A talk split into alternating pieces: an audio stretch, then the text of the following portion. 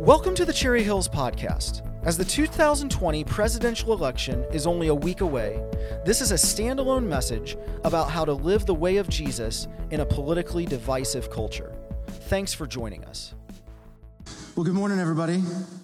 My name is Brian. I'm one of the pastors here. I love hearing everything that the teams have planned for this fall. Again, I want to encourage you to come to those. It is, we're, we're trying to find any way to spend time together and engage and do life together during a time of distancing. So, uh, so thankful for the team and their efforts. When I was younger, if you would have asked me what I wanted to be when I grew up, I would have told you either a professional baseball player or the governor of Illinois.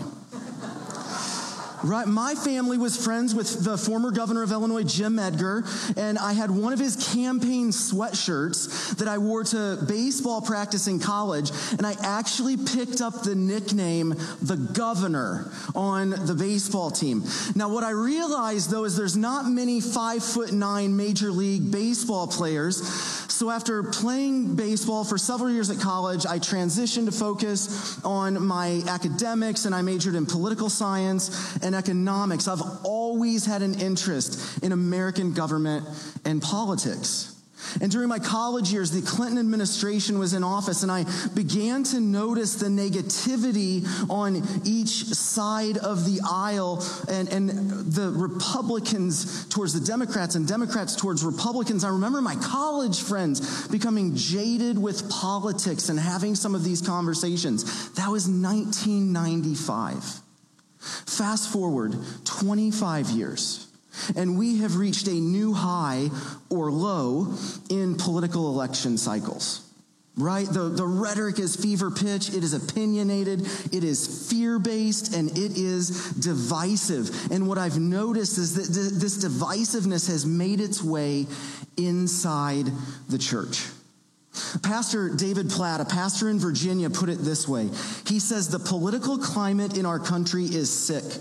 We are so quick to accuse, belittle, cancel, distrust, disparage, deride, and divide from one another. And it's not just people outside the church, it's people inside the church too. And it's not just this side or that side, it's all of us, including me. We are swimming in toxic political waters that are poisoning the unity Jesus desires for his church. And we are polluting the glory Jesus deserves through us in the world. I could not have said that any better. And what is concerning to me as a pastor is that we are potentially losing our influence to share the good news of Jesus because we are blending our faith and our politics so closely together. if you're following in your notes, what I want us to see out of the gate is as followers of Jesus, we are the light of the world. We are the light of the world.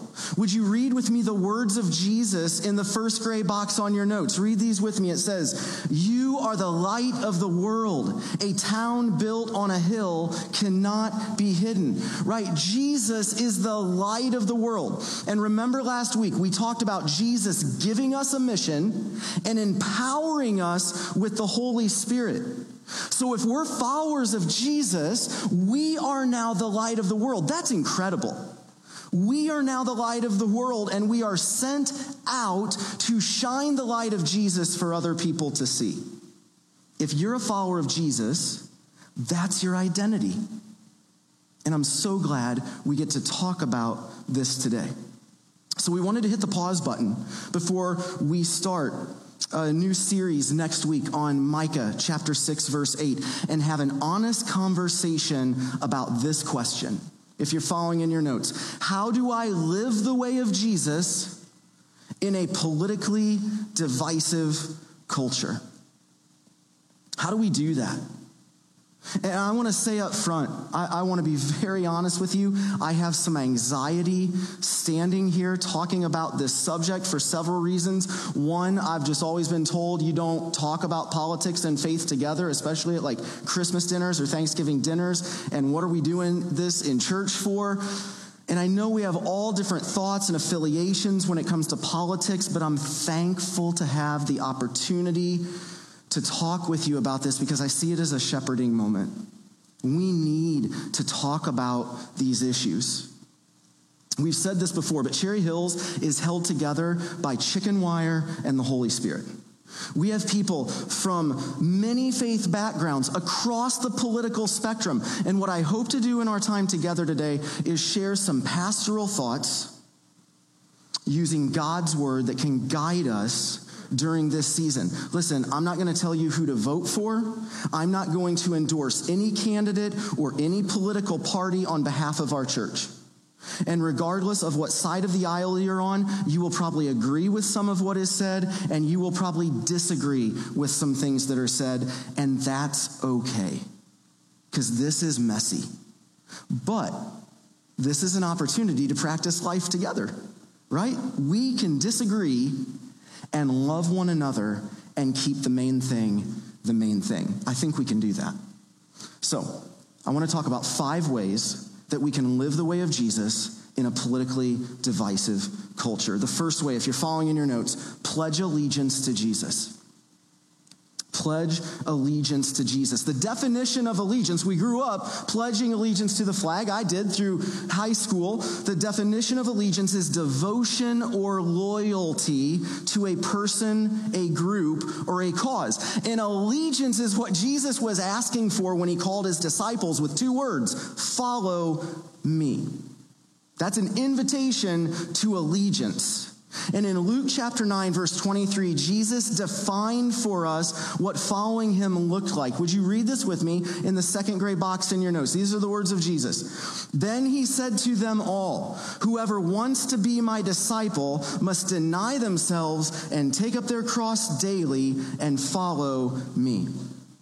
When we follow Jesus, we give our loyalty and devotion and allegiance to Him. And what this means individually for followers of Jesus is that we are followers of Jesus first, and Republicans, Democrats, Libertarians, or Independents second or somewhere else down the line.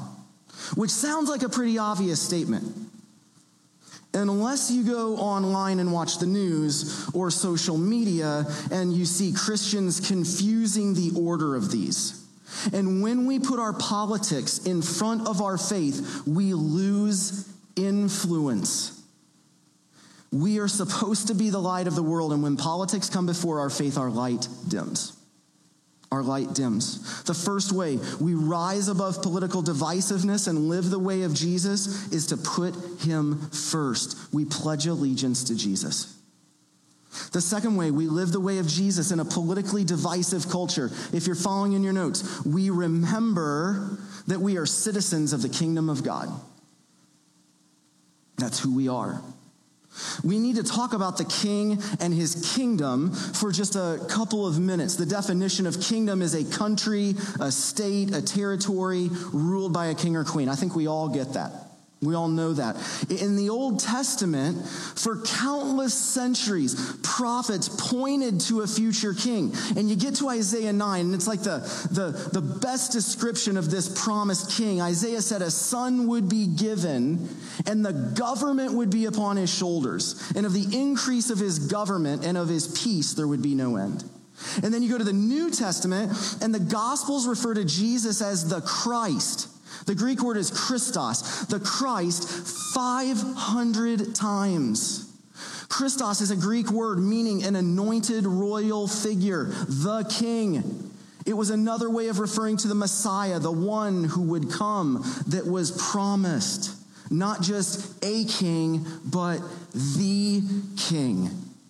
Jesus is the king, and when he came to this earth, he brought with him his kingdom. But Jesus and his kingdom looks much different than the kingdoms of this world. He taught about this kingdom all the time in the stories that he told. It's a kingdom characterized by righteousness, peace, joy, humility, self sacrifice, servanthood, and love. And something fascinating came to light this week as I studied. In the Gospel of Matthew, chapter 16, Jesus asked his disciples who he was. You might remember this story. They're in Caesarea, and he says, Who do you say that I am? We're going to pick this up in Matthew chapter 16, verse 16. It says, Simon Peter answered, You are the Messiah, the Son of the living God. Jesus replied, Blessed are you, Simon, son of Jonah, for this was not revealed to you by flesh and blood, but by my Father in heaven. And I tell you that you are Peter, and on this rock, on this confession of faith in who I am, would you read this with me? I will build my church, and the gates of Hades will not overcome it. Now, I want to leave that up really quick. Tom, can you leave that on the screen? The translation in verse 18 there is not a good translation. In almost every translation you find, probably everybody in this room, it's going to say church in your Bible. And what we need to know is Jesus actually didn't use the word church. That got imposed much later. The word that Jesus used is ecclesia, which is the same Greek word, get this, that was used to describe a governing council under the Roman government. So a contextual rendering of Matthew 16, 18 could say this I will build my government, and the gates of Hades will not overcome it. And what that means is when we give our allegiance to Jesus, we become citizens of the kingdom of God, and that citizenship is greater than any earthly citizenship we will ever experience. And if we are first and foremost citizens of the kingdom of God, then no worldly leader is worthy of our hearts. No governmental authority or political party is worthy of our trust, our allegiance, or our hope. Jesus is the hope of the world, and we are citizens of the kingdom of God. Psalm 146, uh, verse 3 says this Put not your trust in princes, in a son of man, in whom there is no salvation. But I do this. And it seems like in an election year, we put our trust in candidates and in political parties more than we place our trust in Jesus. And we even think our candidate and political party are the ones Jesus would endorse. I do this. And what happens, if we're Republicans, then we are convinced Jesus would be a Republican because of his values. I mean, it's almost in the Bible it's almost in the Bible, right? In Luke chapter 5, verse 30, we read this. But the scribes and Pharisees murmured against his disciples, saying, Why do you eat and drink with republicans and sinners? Oh, I'm sorry. I'm sorry. It actually says this. Why do you drink with publicans and sinners? Publicans, a tax collector. But it's almost in the Bible, right? It's almost, so Jesus is a Republican. And at that same dinner in Matthew chapter 5, verse 31, Jesus says this It is not the healthy who need a doctor, but the sick. And Democrats would say that's universal health care right there. He's a Democrat. He lines up with caring for people. Also, Brian, he gave away food on two different occasions. He's a Democrat. And here's the piece de resistance, right? Come on. He rode into Jerusalem on a donkey, not an elephant. He's a Democrat, man. It's almost in the Bible, but it's not. No party is going to line up exactly with the kingdom values of Jesus, although each party has a little bit of it. Personally, I wish Democrats cared more for life before birth. I am strongly against abortion and pro life. By the way, and do not misunderstand this, the Bible is also very clear that life is from God, it is a gift, and we should not take it. And I wish Republicans cared more for life after birth and certain groups of people and how they're treated the poor, the oppressed, the refugee, the immigrant. The Bible is also very clear we should have great concern for those, those groups of people. One of the reasons we adopted is because we wanted to be part of the solution to abortion. I'm so thankful that Daniel's mom chose to carry him full term.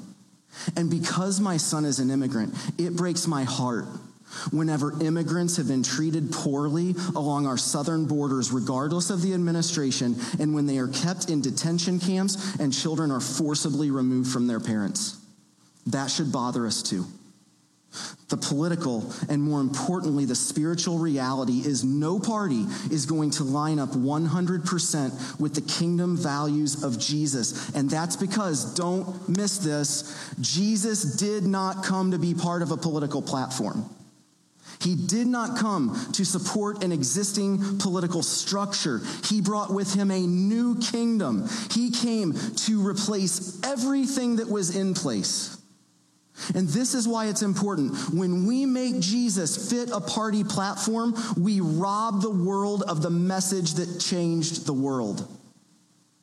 So, why would we, as followers of an eternal king, let ourselves be divided by temporary political parties or leaders or platforms? Why would we allow ourselves to be divided by temporary kings? We cannot, first and foremost, be political party people. We must be kingdom people. And if we're not, our light dims. Our light dims. We are citizens of the kingdom of God. A third way, we live the way of Jesus in a politically divisive culture.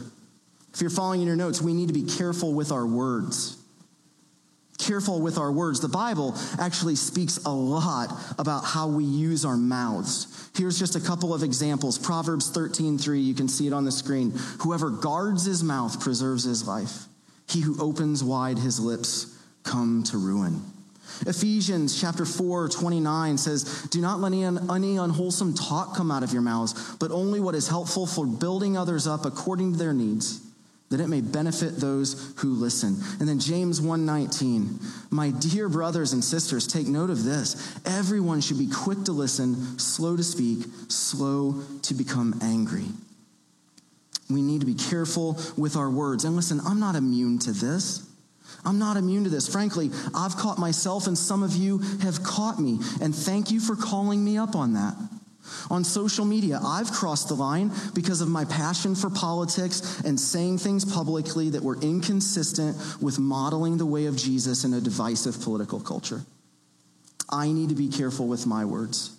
And one way we're careful with our words is that we don't demonize people who disagree with us and support a different political party or a different platform. In a season of political divisiveness, being a follower of Jesus means it impacts how we think, how we talk, and how we act. That's all filtered through becoming more like Jesus. What we post on social media is influenced by Jesus, and we don't demonize those who disagree with us, and we don't demonize the candidates themselves right? As followers of Jesus, we recognize that as much as we might disagree with them, Donald Trump and Mike Pence and Joe Biden and Kamala Harris are created in the image of God and have incredible value to Him. And when we disparage them, we, create, we disparage what God created. We don't demonize people who disagree with us. The second way we are careful with our words is how we talk about issues. This is where some, some tensions rise. And there are serious issues in this election that need talked about. So I'm not saying we are silent observers as followers of Jesus. God gives clear commands in His Word that directly apply to political issues in the world. And I would say and argue that as citizens of the kingdom of God, we need to speak out about these issues. The Bible's clear. I've already said this the word is clear that he forms children in their mother's wombs. Therefore, the Christian position asserts that abortion is the wrongful taking of a person's life. God commands people to do justice by caring for the poor and the oppressed because God created all people with equal dignity in his image. The Christian position on racism is that racism is evil and we work against it. The Bible's clear on a number of issues, but there are other issues that do not have a clear direct line from biblical teaching, and there's no one Christian position. Taxes, for example, paying taxes is clear, but the Bible doesn't tell us whether it should be a progressive tax or a flat tax, a lower tax rate or a higher tax rate. Or immigration, the Bible doesn't speak directly to that. It commands us to care for the immigrant, but we don't have a path to citizenship in the Bible. The Bible does not give exact answers for these questions for every time, place, and culture. And here's where we land it is possible that thoughtful Christians, all trying to obey God's word, could reasonably appear at different places on the political spectrum with loyalties to different political strategies, candidates, and parties, or find that you don't identify with a political party at all. It doesn't mean these issues aren't important. But we need to be careful to use words like the Christian position on this is right? We don't use words like the Christian position on taxes, the Christian position on a pathway to citizenship, the Christian position on gun control, the Christian position on health care, almost anything, to be honest. The problem arises with what comes next in these sentences is actually not true for every Bible believing follower of Jesus. Because Jesus doesn't actually speak to those issues directly. But what's happened is that we've attached Jesus' name to positions he never promoted and that he never denounced, and the result is division. We start judging who is authentically a Christian or not a Christian in ways that Jesus never authorized. So let's be careful when we say the Christian position on this is, unless it's clearly stated in the Bible. Here's a third and final way to be careful with words. Let's be careful before we ever say a candidate or a president is God's person. Why? Because no verse in the Bible endorses any particular candidate in a contemporary election. What's more, like the rest of us, politicians are flawed human beings. I wouldn't even call my friend Jim Edgar, who I went to church with, God's candidate. There was one perfect person who ever walked this earth. He's, his name is Jesus, and he's the only leader whose character and platform are entirely endorsed by God. If we believe a certain candidate is better than another candidate based on Christian values, then say that. Let's just say that. And if a candidate is a Christian, then let us simply say that candidate is a follower of Jesus. Right? We need to be careful with words like God's candidate. After all, Pharaoh was God's person, and God most certainly did not endorse his platform and policies, but he did raise him up. So we need to be careful with saying God's candidate because that divides and it dims our light. I hope we can see the main point. We need to be careful with our words because if we speak carelessly in the ways I mentioned above, we lose influence and our light dims and careless words divide. Which leads to the fourth way of Jesus to practice in a politically divisive culture. We fight for unity. We fight for unity if you're following in your notes. Did you know this was Jesus' prayer request for us? Jesus prayed for us after the Last Supper, hours before he's arrested and crucified. Jesus prays for his disciples. In the Gospel of John, chapter 17, in verses 20 to 23, he prays for us. And so, whether you're in your living room or you're in this room, I know this is a long text in the third grade box, but let's read it together. These words of Jesus are beautiful. Let's read this. It says, My prayer is not for them alone. I pray also for those who will believe in me through their message, that all of them may be one, Father, just as you are in me and I am in you. May they also be in us, so that the world may believe that you have sent me. I have given them the glory that you gave me, that they may be one as we are one I in them and you in me, so that they may be brought to complete unity. Then the world will know that you sent me and have loved them even as you have loved me. The thing Jesus was most concerned about before his death was the unity and oneness of his followers. And the reason that he gave for the importance of our unity is found three different times. Did you catch it as we read it? In verse 21, he says, So that the world may believe you sent me. Verse 23, then the world will know that you sent me and have loved me, them even as you have loved me. Friends, listen, unity is mission critical. It is mission critical. It is critical there is unity within the local church because if division creeps in, it affects the mission and our light dims. Please don't hear me say uniformity. Jesus knew his church would be a global church. Men, women, young, old, white, black, brown. He is a God of diversity. So he didn't want uniformity, but this, this reveals, right? He knew there would be people of different languages and cultures and skin colors and political party affiliations. Jesus knew there would be differences in his church. That's why he prayed for unity. And if unity is important to Jesus, it needs to be important to us. So when we disagree, and we will, here's a couple of helpful suggestions. One, I'm just going to say it again don't post it on social media. Bad idea. If our mission is to reach people for Jesus, I have yet to meet anybody who has said to me, you know what? I saw this really politically divisive post on social media from someone that your church uh, in your church made and it made me want to know more about Jesus. I've just never found that.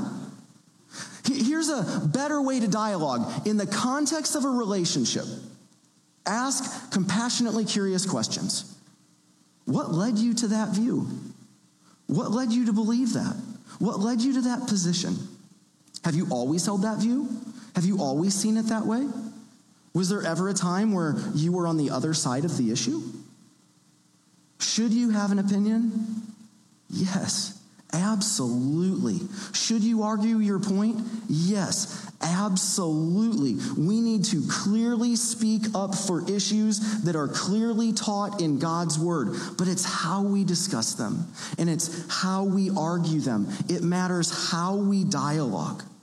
One of our core values here is relating rightly, and we want to fight to preserve that because when we get sideways with one another or we tear each other apart over political views, our light for Jesus dims.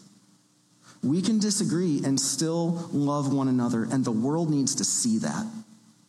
The world needs to see that. We have an unprecedented opportunity for our community and nation to see the church disagree politically yet love one another.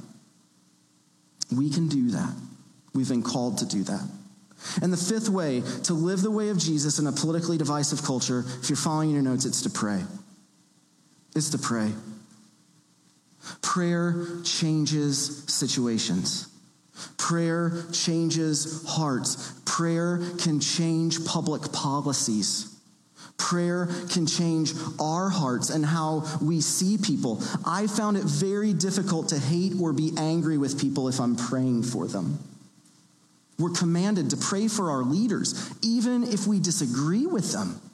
In 1 Timothy chapter 2, verses 1 to 4, Paul wrote this I urge then, first of all, that petitions, prayers, intercession, and thanksgiving be made for all people, for kings and all those in authority, that we may live peaceful and quiet lives in all godliness and holiness. This is good and pleases God our Savior, who wants all people to be saved and to come to a knowledge of the truth. As followers of Jesus, we rise above a politically divisive culture by praying for our leaders, even if we disagree with them.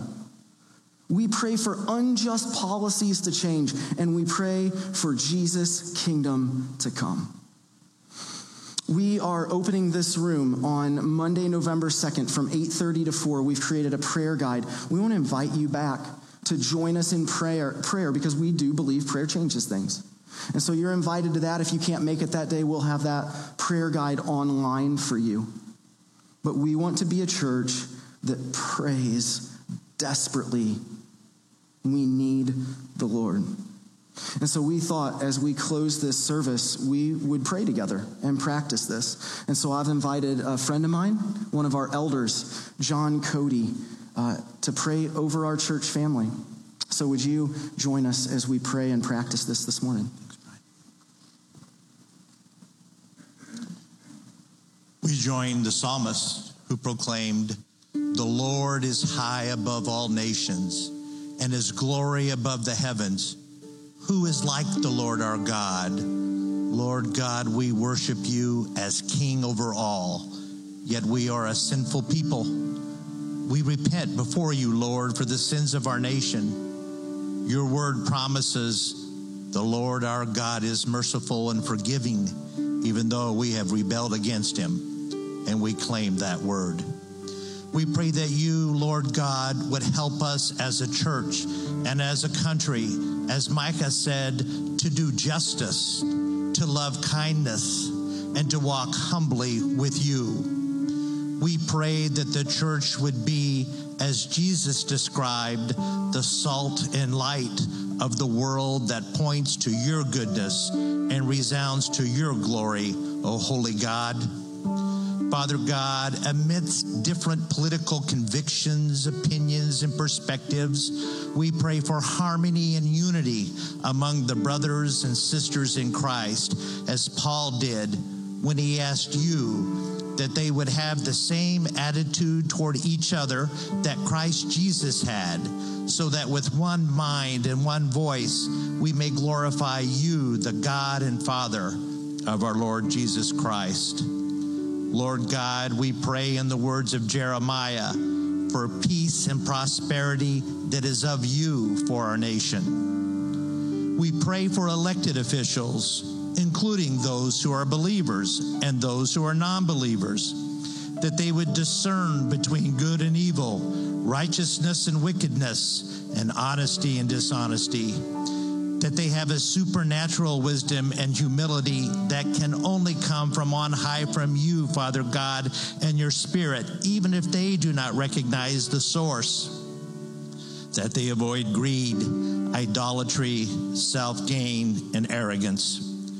We pray for the elected officials who are believers and that you would encourage them, give them strength in the face of adversity and evil we pray for elected officials who are non believers, that they would be open to the Spirit's call and they would see their need for salvation and accept Jesus Christ as their Lord and Savior.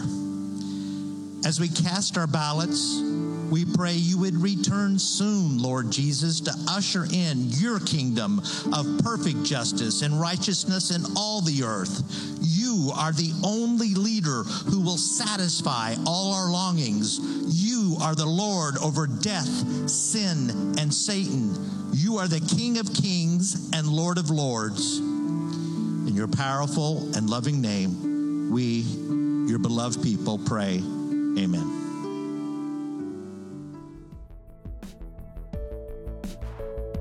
Thanks for joining us today. If you would like more information or to stay connected to Cherry Hills Church, please visit our website at cherryhillsfamily.org or follow us on Facebook.